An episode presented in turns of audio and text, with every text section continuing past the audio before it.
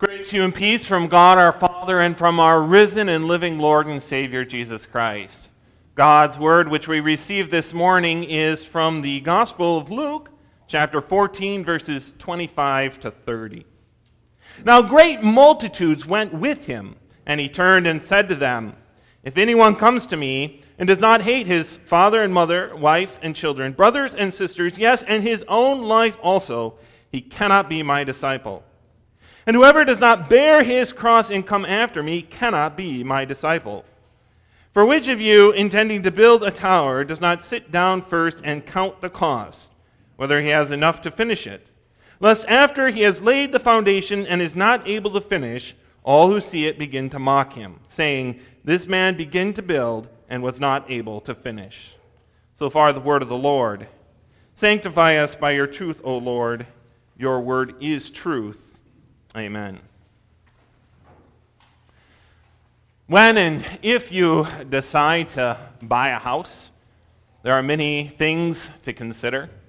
The banker, of course, will help you decide what the mortgage is that you can afford, but there are many other costs to owning a house cleaning and maintenance and yard work, insurance and taxes, and many other things as well that ought to be considered. Yet, despite the work and sometimes the high cost, most of us would probably agree that it's worth it. It's worth it to have your own home. In our text, Jesus speaks of the cost of discipleship. And he wants us to understand, to make no doubt in our mind, that the cost can be high. He says to us, Whoever will not bear his cross cannot be my disciple. When Jesus speaks of bearing our crosses, that's a, a phrase that we probably use quite a bit. I have this or that cross to bear. We often use it symbolically, we often use it metaphorically for problems in our life, and sometimes we use it for very small very insignificant problems. My wife is always telling me what to do. That's my cross to bear, someone might say. My wife doesn't do that. I don't, I don't want to give you the wrong impression of, of Vanessa. But that's something that uh, we sometimes hear. Sometimes we do use it for more significant problems, and there is a right way to understand the tribulations of this life as part of the cross uh, that we bear that is true. But ultimately, Jesus is talking about something far more, far greater than day to day problems, isn't he? When Jesus speaks of bearing our cross, he is using the word symbolically, metaphorically, but in a way that's different from the way we often use it because he's using it as a symbol of death. That's what the cross is, isn't it? The cross was an instrument of death it's a symbol of death. And when Jesus says, you must bear your cross, he's telling us we must bear death. We must accept it. We must, through death, follow Jesus. Because it's through death that we enter into the kingdom of God. Paul talks about this in 2 Corinthians 4 the Holy Spirit expands through the Apostle Paul the very thing Jesus is talking about uh, in our gospel reading this morning and helps us to understand it better. 2 Corinthians 4 8 through 11. We are hard pressed on every side, yet not crushed. We are perplexed, but not in despair. We are persecuted, but not forsaken. We are struck down, but not destroyed, always carrying about in the body the dying of the Lord Jesus Christ that the life of Jesus also may be manifested in our body. Carrying about in our body the death, the dying of our Lord Jesus Christ. That's what Jesus is talking about. Bearing death, accepting death as part of our life as Christians. This is the cost of following Him. And so one might very naturally ask then, why? Why bear death?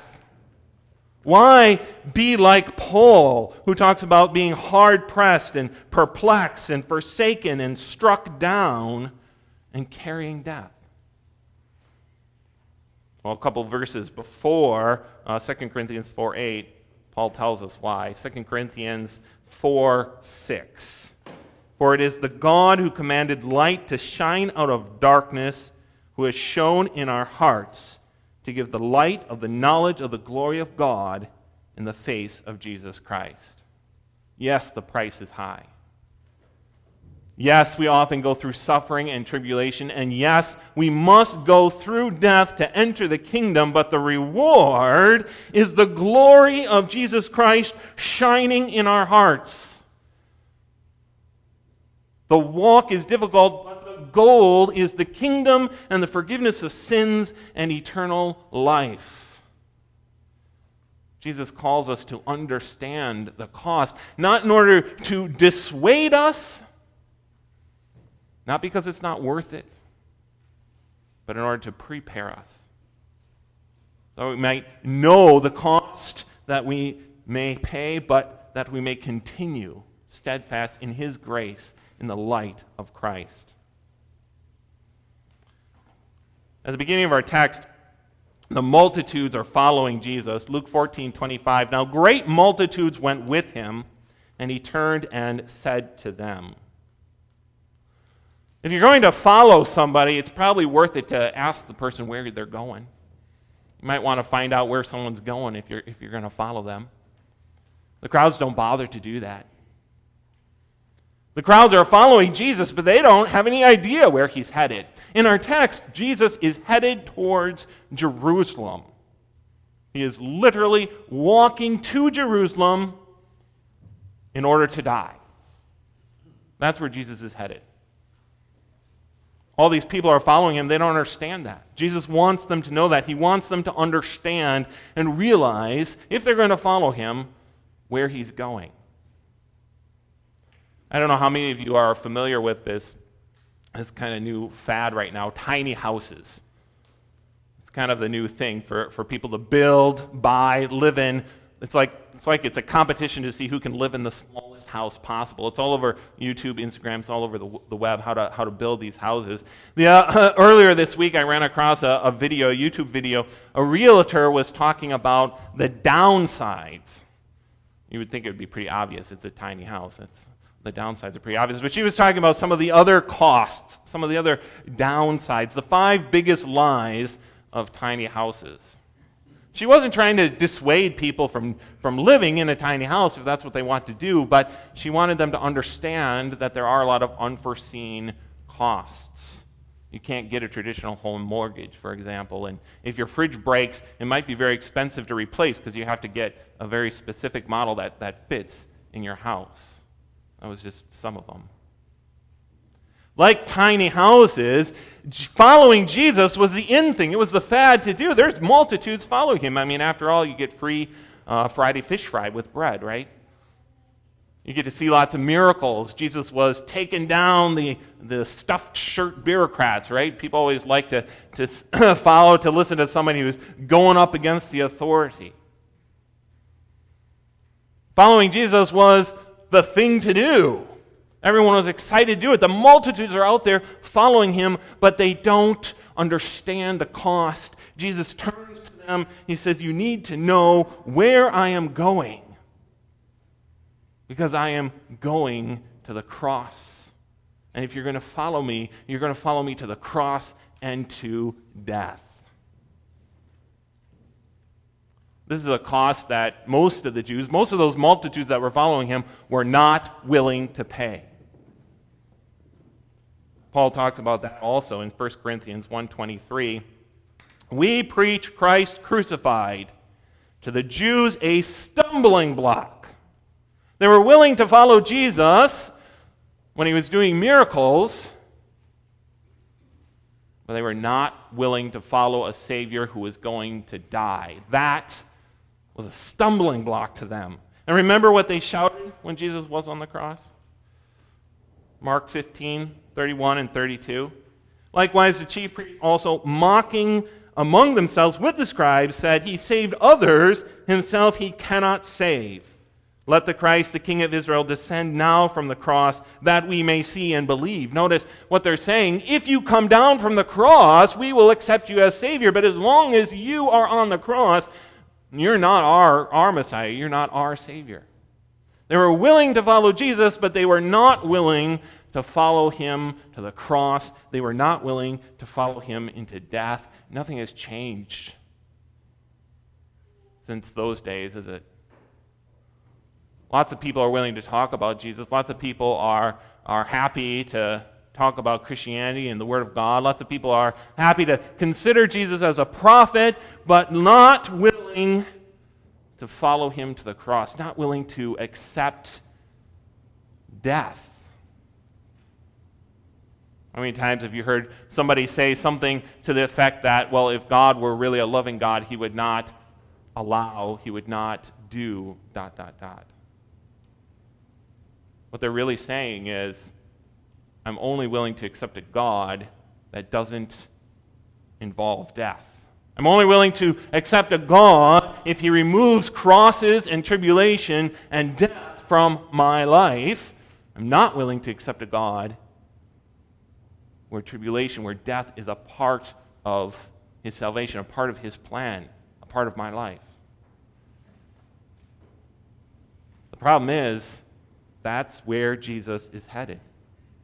The problem is that is God's plan for Jesus. It is through death that he brings our salvation. It's through the cross that he forgives our sins, and it's through our death that we enter into that kingdom of God. You can't follow Jesus without following him into death. Jesus makes this very clear in the next verse, verse 26 of our. If anyone comes to me and does not hate his father and mother, wife and children, brothers and sisters, yes, and his own life also, he cannot be my disciple. Jesus is, is very clear here. The cost of following me is the loss of everything. Not possibly, not maybe. You will lose all before you can gain the kingdom. Jesus would have us consider that cost now. Consider what it means to follow him rather than to begin and turn back. Paul talks about this in Acts 14:22. We must through many tribulations enter the kingdom of God. Now, the thing that I think is a little funny about this passage is that this is Paul's pep talk. Paul's going around to the, uh, to the churches, the congregations in Asia, and trying to encourage them. We can look at the whole verse here. Strengthening the souls of the disciples, exhorting them to continue in the faith, and saying, We must through many tribulations enter the kingdom of God. On the, on the face of it, that seems kind of counterproductive. You guys need some encouragement? There's plenty of tribulation to go around. But it, it is encouraging because we do go through tribulation. We do suffer. We do bear death and all of its consequences, sin and all that that means. We do bear that in our life. And when that comes into our life, we often feel like God has abandoned us. We often feel like there must be something wrong maybe somewhere we got on the wrong path. And both Jesus and Paul encourage us with the reminder that no, Christ hasn't abandoned you.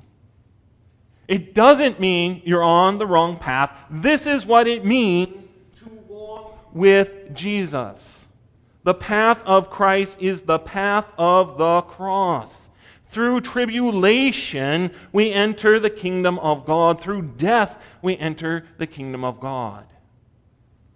Rather than being discouraged, it's a reminder of what Christ did for us, it's a reminder of God's promises. If you're going to follow Jesus, you will have tribulation.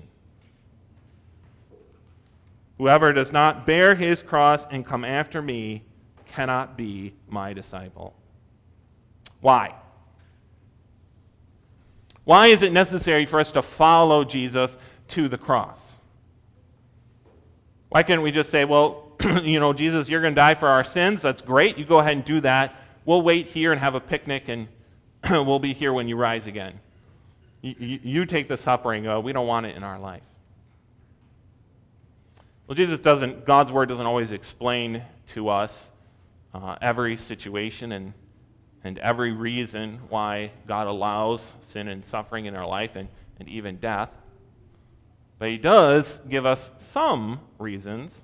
In fact, Paul had this very same question.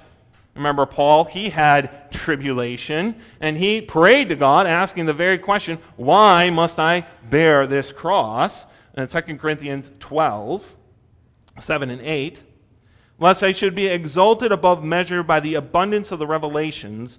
A thorn in the flesh was given to me, a messenger of Satan to buffet me, lest I be exalted above measure. Concerning this thing, I pleaded with the Lord three times that it might depart from me. Notice that last verse. I pleaded with the Lord three times. Paul was bearing this, this suffering, this cross, and he's pleading with the Lord why? Why do, I, why do I have to carry this? I could do so much more for you, Lord, if you took away this thorn in my flesh.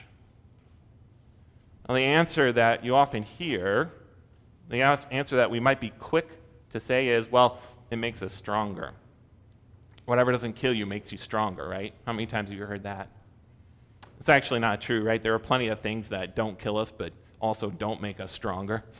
There are plenty of things that weaken us. And what Paul is talking about here is not something that made him stronger. He's very clear about this that this caused weakness in his life, that it kept him humble, a messenger of Satan to buffet me.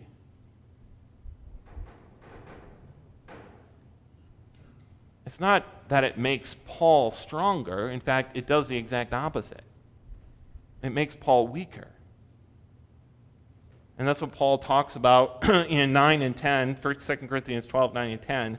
He said to me, My grace is sufficient for you, for my strength is made perfect in weakness. Therefore, most gladly, I will rather boast in my infirmities, that the power of Christ may rest upon me. Therefore, I take pleasure in infirmities and reproaches and needs and persecutions and distresses for Christ's sake, for when I am weak, then I am strong we had a dumbbell out here earlier. You know, if we picked that up and lifted it, uh, I don't know, 20 times a day, you know, and set it down, it would make us stronger. That's true. But carrying our cross on our back, it's not something we lift for 20 minutes and set aside. It's something that's there. Especially here with Paul, this was something that was with him always and weakened him. But that was exactly the point.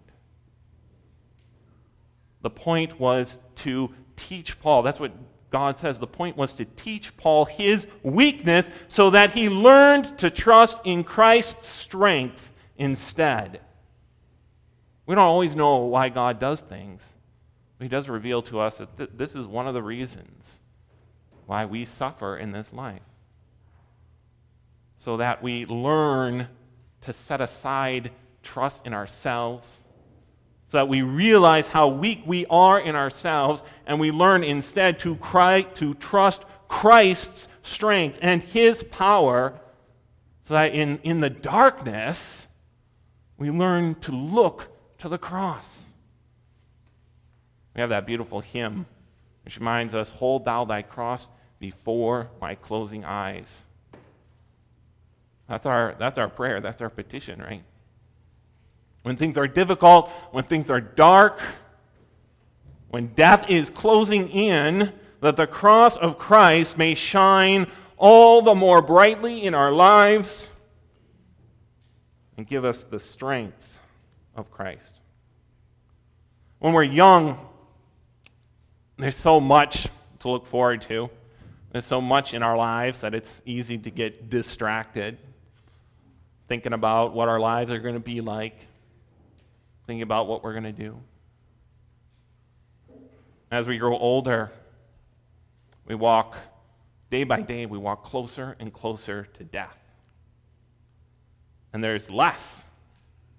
There's less in the world, there's less in our lives.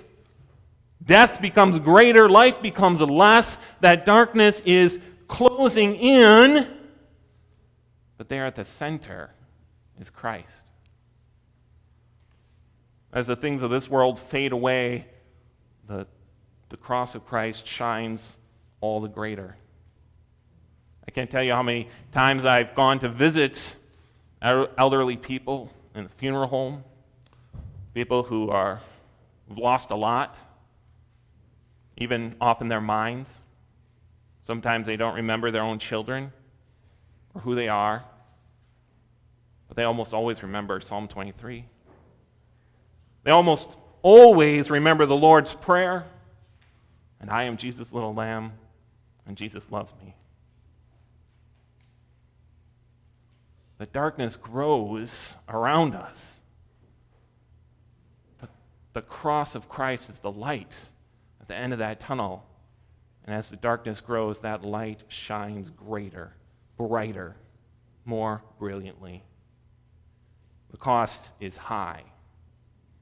When we follow Jesus, he wants us to understand that we will follow him someday into death. But through that death, he is going to give us the kingdom and eternal life and the forgiveness of sins. Through his death, he won those gifts for us. And through our death, we receive the fullness of all that he's done for us, even heaven and being with him. We bear death. We bear death because through it we receive the kingdom. Amen.